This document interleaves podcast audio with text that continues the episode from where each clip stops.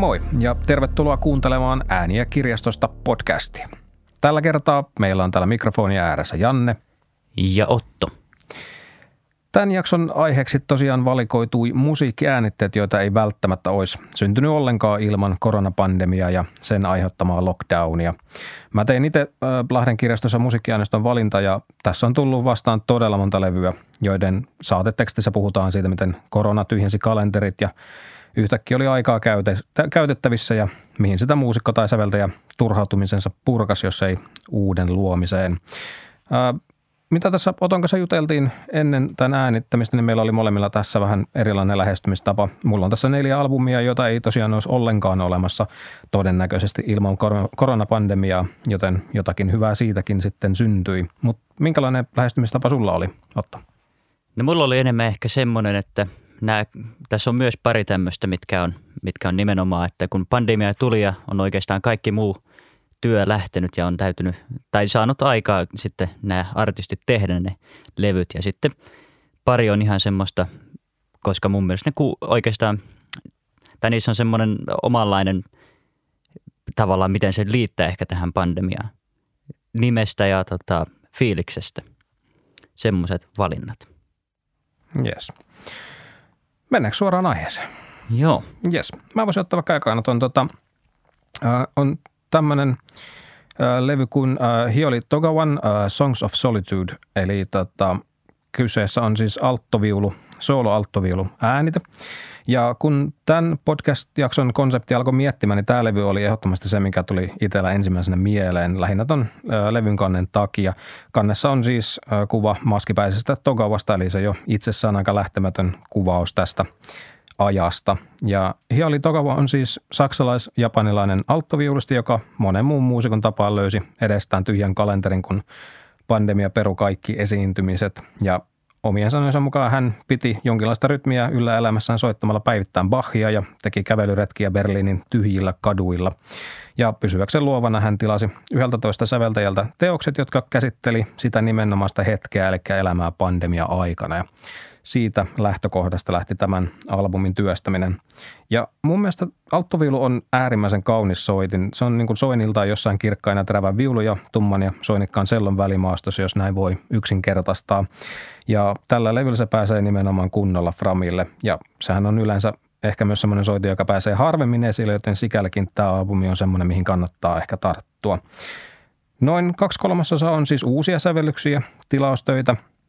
Ja jäljelle jäävä 3/3 koostuu sitten nimenomaan Johann Sebastian Bachin sellosarjoista ja soolo-alttoviululle sovitettuna. Ja nämä muodostaa mielestäni semmoisen aika tasapainoisen kokonaisuuden, jossa välillä kokeillaan jotain uutta ja välillä palataan sitten tutun ja turvallisen pariin. Mä en itse yleensä kauheammin innostu soolosoitin musiikista, mutta tässä tämä aihe ja toteutus kohtaa niin täydellisesti, että tätä niin jää jotenkin vaan hypnoottisesti kuuntelemaan.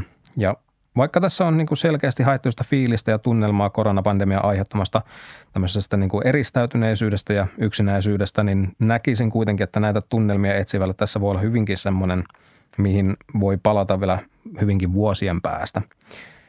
Sitten varmaan, kun se seuraava pandemia sitten iskee. Mutta tämmöinen oli mun eka vinkki. Mitäs sulla ottaa ensimmäisenä listalla? Joo, mulla on ensimmäisenä listalla täällä McCartney 3. Eli McCartney 3 on Paul McCartneyn 18. sooloalbumi. Ja monellehan tuttu nimi Paul McCartney on esimerkiksi Beatlesin kautta, mutta pitää kyllä täysin omat puolensa myös sooloartistina. Ja vähän niin kuin aikaisemmatkin McCartney-sarjan levyt, McCartney 1 ja 2, tämäkin levy koostuu pääosin Paul McCartneyn itse soittamasta materiaalista. Eli niin, siis täysin soololevy kuin voi olla käytännössä, kaiken soittanut itse. Että ainut toisen muusikon anti tässä koko levyllä on kappaleessa 7 Sliding, jonka rummut on rakennettu edellisen albumin Egypt Stationin rumpuraidoista. Ja soittajana siinä on Abe Laboriel Jr., Paulin vakiorumpali. Ja lopetuskappaleena tällä levyllä on myös vuonna 1992 äänitetty kitaralaulu duetto When Winter Comes, mutta sekin siis Paul ja kitara. Ja alun perin Paul ei suunnitellut tekemänsä edes tämmöistä 3. McCartney-albumia, mutta tässä pandemian aikana sitten päätyi soittamaan itse kaiken omassa studiossaan Essexissa, Englannissa. Ja prosessi oli sinänsä simppeli, että aloitti soittamaan sillä soittimella ne biisit, millä se kirjoitti, ja sen päälle sitten päällekkäisäänityksiä ja lisää elementtejä täydentämään. Kaikkea mun mielestä tämä albumi on hyvä. Että kyllähän tässä alkaa kuulee pikkuhiljaa Paul McCartneynkin äänessä sen ikääntymisen, mutta siis ensinnäkin se on silti aika hyvän kuulosta, mutta tämä levy itsessään ei ole kyllä mitenkään ikääntyneen kuulonen.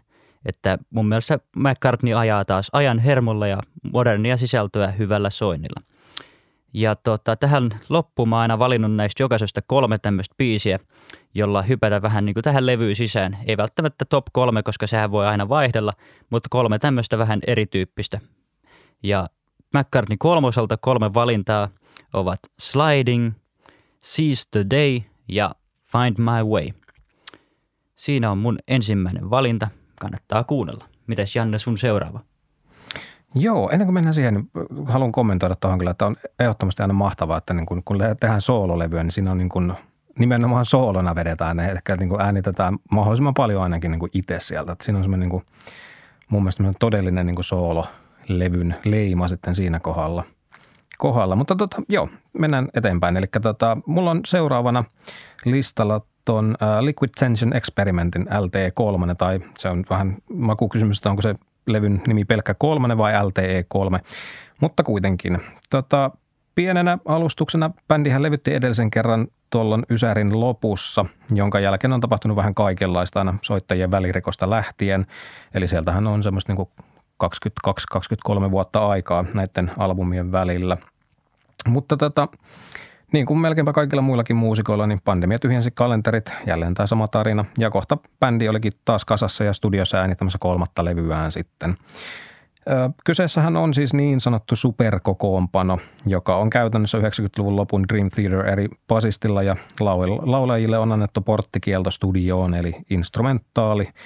Instrumentaalinen progemetalli on tämä homman nimi, ja sitten mausteita yhdistellään vähän joka puolelta. Ihan hyvänä vertauskuvana, jos tuntee Dream Theateria, niin voisi olla, että Liquid Tension Experiment on vähän kuin Dream Theater, mutta ilman rajoja. Eli hommat vedetään sille iloisesti överiksi. Eli tosi paljon kikkailua, tilutusta, normista poikkeavia tahtilajeja ja sooloa toisen perään. Se on semmoista iloista meininkiä, että itselle vanhana progemetallifanina tämä ainakin nostaa semmoisen vähän pikkupoikamaisen virneen naamalle, että onhan tämä huikeaa ja viihdyttävää musiikkia, jos tämmöisestä sattuu tykkäämään. Ja vaikka mä tykkäänkin erittäin paljon nykyisestä Dream Theaterin kokoonpanosta, niin etenkin rumpali Mike Portnoy ja kitaristi John Petruccin yhteissoitto on aina ilo kuunnella. Ja suosittelen kyllä tutustumaan, jos koukeroisempi musa kiinnostaa eikä laulajan puuttuminen haittaa. Bändin omien sanojen mukaan seuraava levy ei tarvi odottaa 20 vuotta, eli mielenkiinnolla jään odottamaan, millaista kikkailua sieltä sitten seuraavaksi tulee ja missä vaiheessa. Mutta tämmöinen LTE3 siis. Mitäs Otto silloin seuraavana?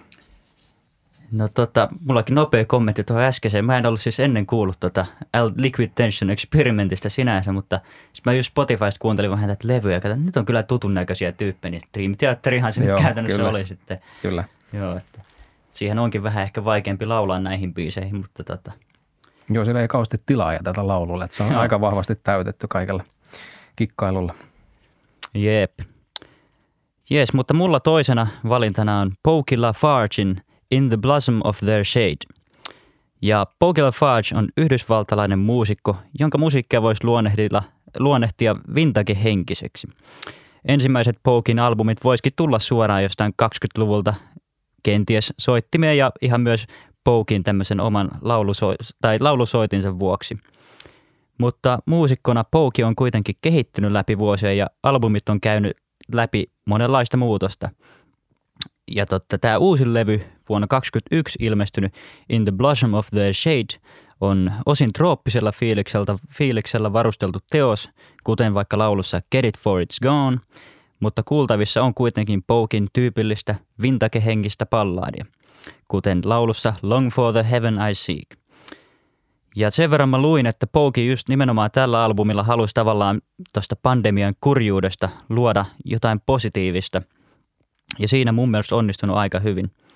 Että on niinku aika täydellinen tämmöinen tunnelman nostattaja levy, ja etenkin näin kevään edetessä pikkuhiljaa kesään, niin oikein hyvää kuunneltavaa.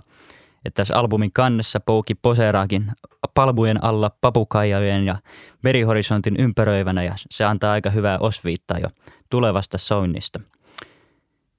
Ja albumin sointi on kyllä melko nostalginen, mutta keskenään nämä laulut on monipuolisia, että siellä löytyy just semmoista enemmän, en tiedä onko se kalypsohenkistä, trooppista fiilistä, mutta sitten löytyy just tuommoista niinku perus 3/4 valssiballaadeja.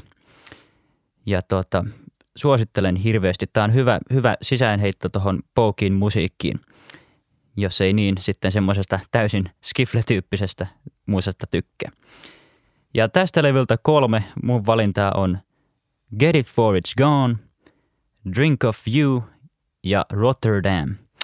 Eli taas 3 erityyppistä biisiä keskenään, että löytyy sitä trooppista ja löytyy balladia ja sitten enemmän rokahtavaa. Ja semmoinen on se.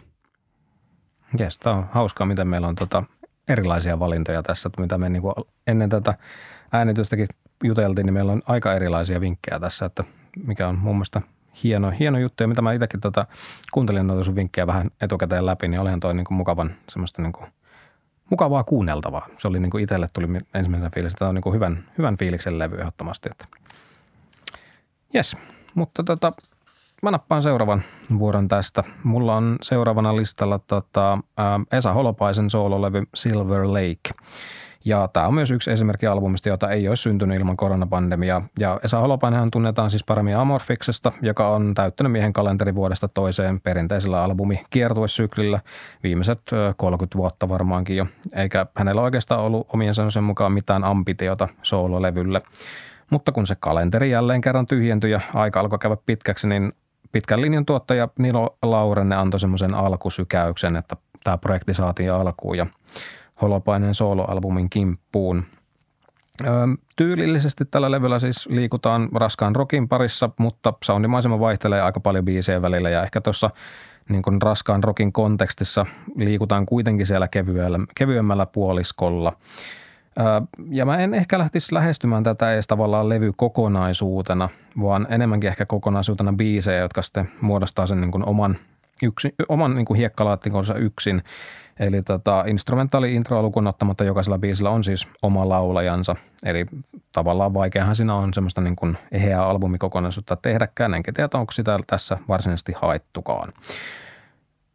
Onhan tässä silleen selkeästi kuultavissa noi amorfis-vibat, mutta toki siltä löytyy ehkä vähän semmoisia uskaliaampiakin vaikutteita 70-luvun progesta ja milloin mistäkin.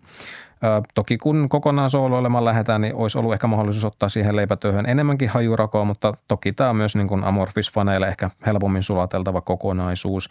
Ja tietty kun tekee sen 30 vuotta bändin kanssa hommia, niin varmaan se niin kuin bändin juttu lähtee jo selkärangasta siinä vaiheessa, että ei ihmekään, että se kuuluu myös tällä levytyksellä. Biisestä mä haluan erityisesti nostaa esille tietysti ton Alkusointu-nimisen teoksen, jonka alun painostavien kitaroiden ja kauniiden äänimaisemien yllä Vesa-Matti Loiri tulkitsee Eino Leinaa, niin on se aika jylhää meininkiä siinä. Holopainen sanoi jossakin haastattelussa, että eihän itse ainakaan jaksaisi kuunnella levyllistä pelkkiä instrumentaaleja, mutta en tiedä itse. Mä olisin ehkä jopa halunnutkin kuunnella Holopaisen tämmöistä niin kuin fiilistelyä ja tunnelman luontia siellä, mutta totta kai se olisi asettanut säveltämiselle ja sovittamiselle erilaiset vaateet, täyttää se tilaa ja pitää sitä mielenkiintoa yllä. Että ehkä joskus, jos hän muuttaa mielensä, niin tämmöinenkin saattaisi sitten tulla ja mielelläni semmoisenkin kuuntelisin, mutta tämä oli mielenkiintoinen tuttavuus kyllä. Eli Esa Holopaisen Silver Lake oli siis tämä levy. Otat sä seuraavan vuoron? Joo, mä voin ottaa suoraan tästä seuraavan. Mulla seuraava on Tim Heideckerin Fear of Death. Ja monelle ehkä usein saattaa olla tutumpi nimi Tim Heidecker, kenties komediaa maailmassa, muun muassa Tim and Eric Awesome Show Great Jobin kautta. Tai jos on yhtä kova On Cinema at the Cinema Head, niin kuin minä, niin se on kenties siitäkin hirveän tuttu. Mutta musiikkiin Tim ei kuitenkaan uusi ole ollenkaan, että tämä on jo hänenkin 5. studioalbumi omaa tuotantoa, puhumattakaan kaikista kokoelmista ja singleistä, joita on julkaissut omalla nimellä tai kenties osana Heidecker ja Wood-duoa tai muissa yhteyksissään. Tämä albumin nimi Fear of Death viittaa ei tällä kertaa niin paljon varsinaisesti pandemiaan, vaan enemmänkin Heideckerin omiin tuntemuksiin vanhentumisen ja siitä seuraavien ajatuksien kanssa.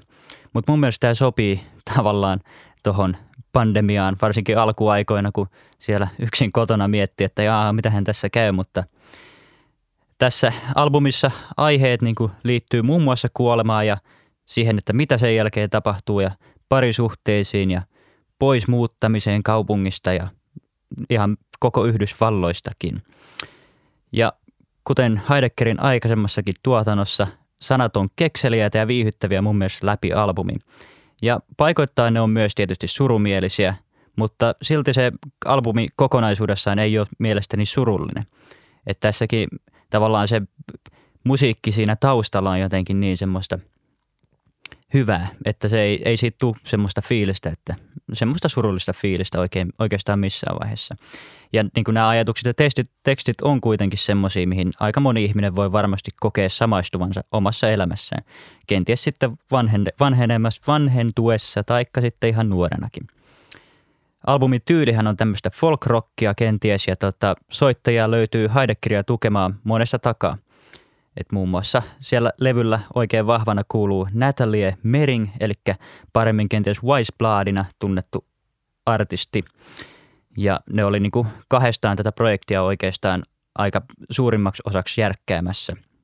Ja viimeinen levyn lopettava kappale Oh How We Drift Away onkin Weyes Bloodin eli Natalien soololaulusuoritus. Ja tosiaan lopettaa sen albumin. Ja tietysti hienona lisänä albumin loppupuoliskolla kuullaan myös folk-versiointi The Beatlesin Let It Be-kappaleesta. Se on mielenkiintoinen versio, mutta aika hyvä. Ja tästä albumilta 3 mun suosittua, mitä suosittelen, ovat Property, Nothing ja tietysti nimikkobiisi Fear of Death. Kiitos. Yes. Joo, tässä tulee pakostakin mieleen tavallaan semmoinen, kun miettii, että mistä niin kun säveltäjät, muusikot niin kun ammentaa näihin levyihin tavallaan noita fiiliksiä ja tämmöisiä. Että osa on ehkä selkeästi halunnut lähteä tekemään semmoisen niin kun terapialevyn tästä, missä niin kun puretaan sitä ahdistusta, mutta osa on niin kun selkeästi halunnut ehkä lähteä tekemään semmoisen eskapismilevyn tavallaan, niin kun mikä vie fiilikset ihan muualle kuin siihen niin kun synkistelyyn tai tämmöiseen että niin kun ehdottomasti niin kuin viimeisen parin vuoden aikana on tullut erittäin mielenkiintoisia levyjä ja totta kai tämä varmasti on tämä pandemia-aikana vaikuttanut kaikkiin muusikoihin kuitenkin ja musiikkiin, mitä on julkaistu siinä tavalla tai toisella, enemmän tai vähemmän. Mutta mulla olisi vielä yksi levy tässä käsiteltävänä ja viimeisenä tosinkin mulla listalla on toi Taylor Swiftin Folklore.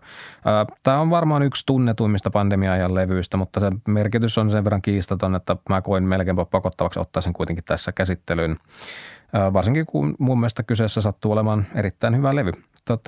Tuossa aikaisemmin ensimmäisenä vinkkinä käsittelin Togawan alttoviulualbumia, jossa se eristäytyneisyys kuuluu ihan tavallaan fyysisenä yhden instrumentin sointina.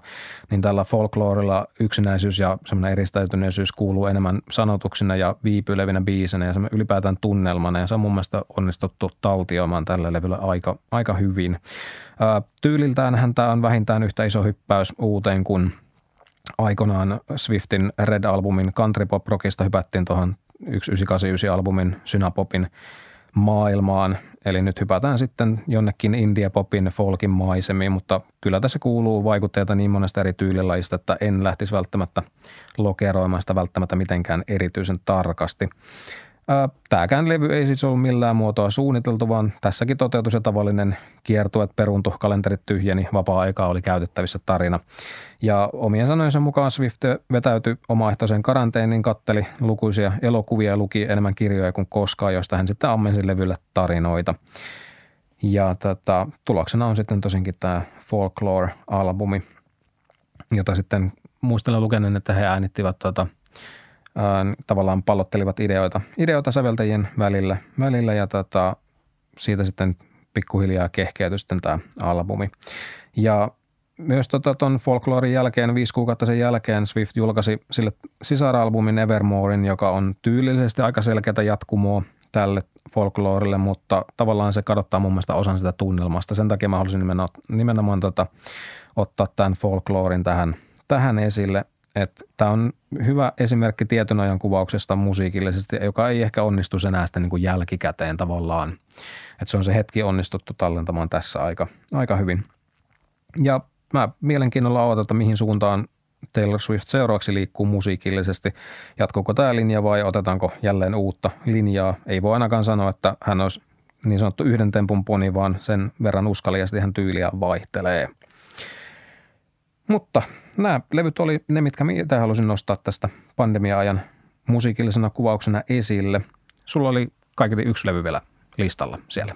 Kyllä, yksi levy ja taas vähän erilaista. Ja tuo on kyllä hienoa, että Swiftinkin kaltaiset artistit uskaltaa ottaa tuommoisia niin kuin vaihtaa tyyliään ihan albumeittain. Se on aina hienoa kuulla uutta soundia. Mutta mun viimeinen on Chris Thilen Laysongs. Ja on olemassa ihmisiä, kuten minä, jotka vaikka soittaa vähän mandoliinia. Mutta sitten on ihmisiä, kuten Chris Thile, jotka ovat mandolinisteja. Et siis aivan tajuton virtuosi soittimessa ja se onkin tuttu nimi tämmöisessä modernissa bluegrass-kenessä. Ja Chris Thile myös juonsi ja johti samalla housebändiä Live from Here-konserttiohjelmassa aina vuoteen 2020 asti, kunnes se pandemian aiheuttamista syistä jouduttiin lopettamaan. Ja tämä onkin siis tämä Laysongs, ensimmäinen kunnollinen sooloalbumi Thileltä, jonka tekeminen alkoi jo vuonna 2018, kun hän esitti ensimmäistä kertaa kolmiosaisen Salt in the Wounds of the Earthin, joka kuullaan tämän albumin keskellä. Mutta seuraava vuosi taas sitten meni reissatessa Live from Herein kanssa, mutta sitten kun 2020 koko maailma pysähtyi, oli taas Thilellä aikaa tehdä albumin valmiiksi. Aiheet tällä albumilla keskittyvät aika paljon uskoon ja siitä herääviin kysymyksiin. Thile itse kasvoi uskonnollisessa perheessä ja tässä albumilla selkeästi miettii vähän uskoa tai kenties uskon puutettaan. Ja albumilla siis kuullaan mandoliinin lisäksi Chris Thilen laulua. Ja levy on melko intiimi tämän soinniltaan ja se sopii tosi hyvin mun mielestä tähän tyyliin. Ja tämä levy koostuu 6 omasta laulusta, josta yksi on juuri tuo 3-osainen Salt in the Wounds of the Earth. Ja sitten Thile on valkannut tähän myös 3 aikaisemmin äänitettyä biisiä, joista tekee sitten oman versioinnin. Ja mulla on valinnat 3 valintaa tältä albumilta ovat ensimmäisenä juuri tuo Salt in the Wounds of the Earth. Ja tällä kertaa poikkeuksena mä otin noin kaikki 3 osaa, koska ne jotenkin kuuluu yhteen, niin mä lasken sen nyt yhtenä biisinä sitten tässä. Ja toisena Ecclesiastes 2.24, viittaus taas Raamattuun. Ja kolmantena tämä on sitten taas coveriversio, mutta Won't You Come and Sing for Me. Täydellinen lopetusbiisi mun mielestä tälle albumille.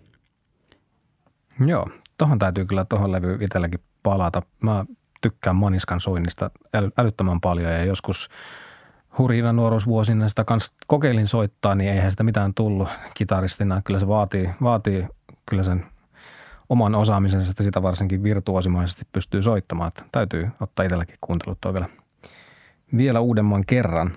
Mutta ollaanko me saatu homma pakettiin? Tässähän se alkaa olla. Yes. Hei, kiitos kuuntelemisesta ja toivottavasti näistä löytyy jotakin mielenkiintoista uutta kuunneltavaa ja podcastin seuraava jaksohan tulee taas tutusti noin kuukauden päästä, eli kannattaa olla sitten taas kuulolla. Morjens! Moi moi!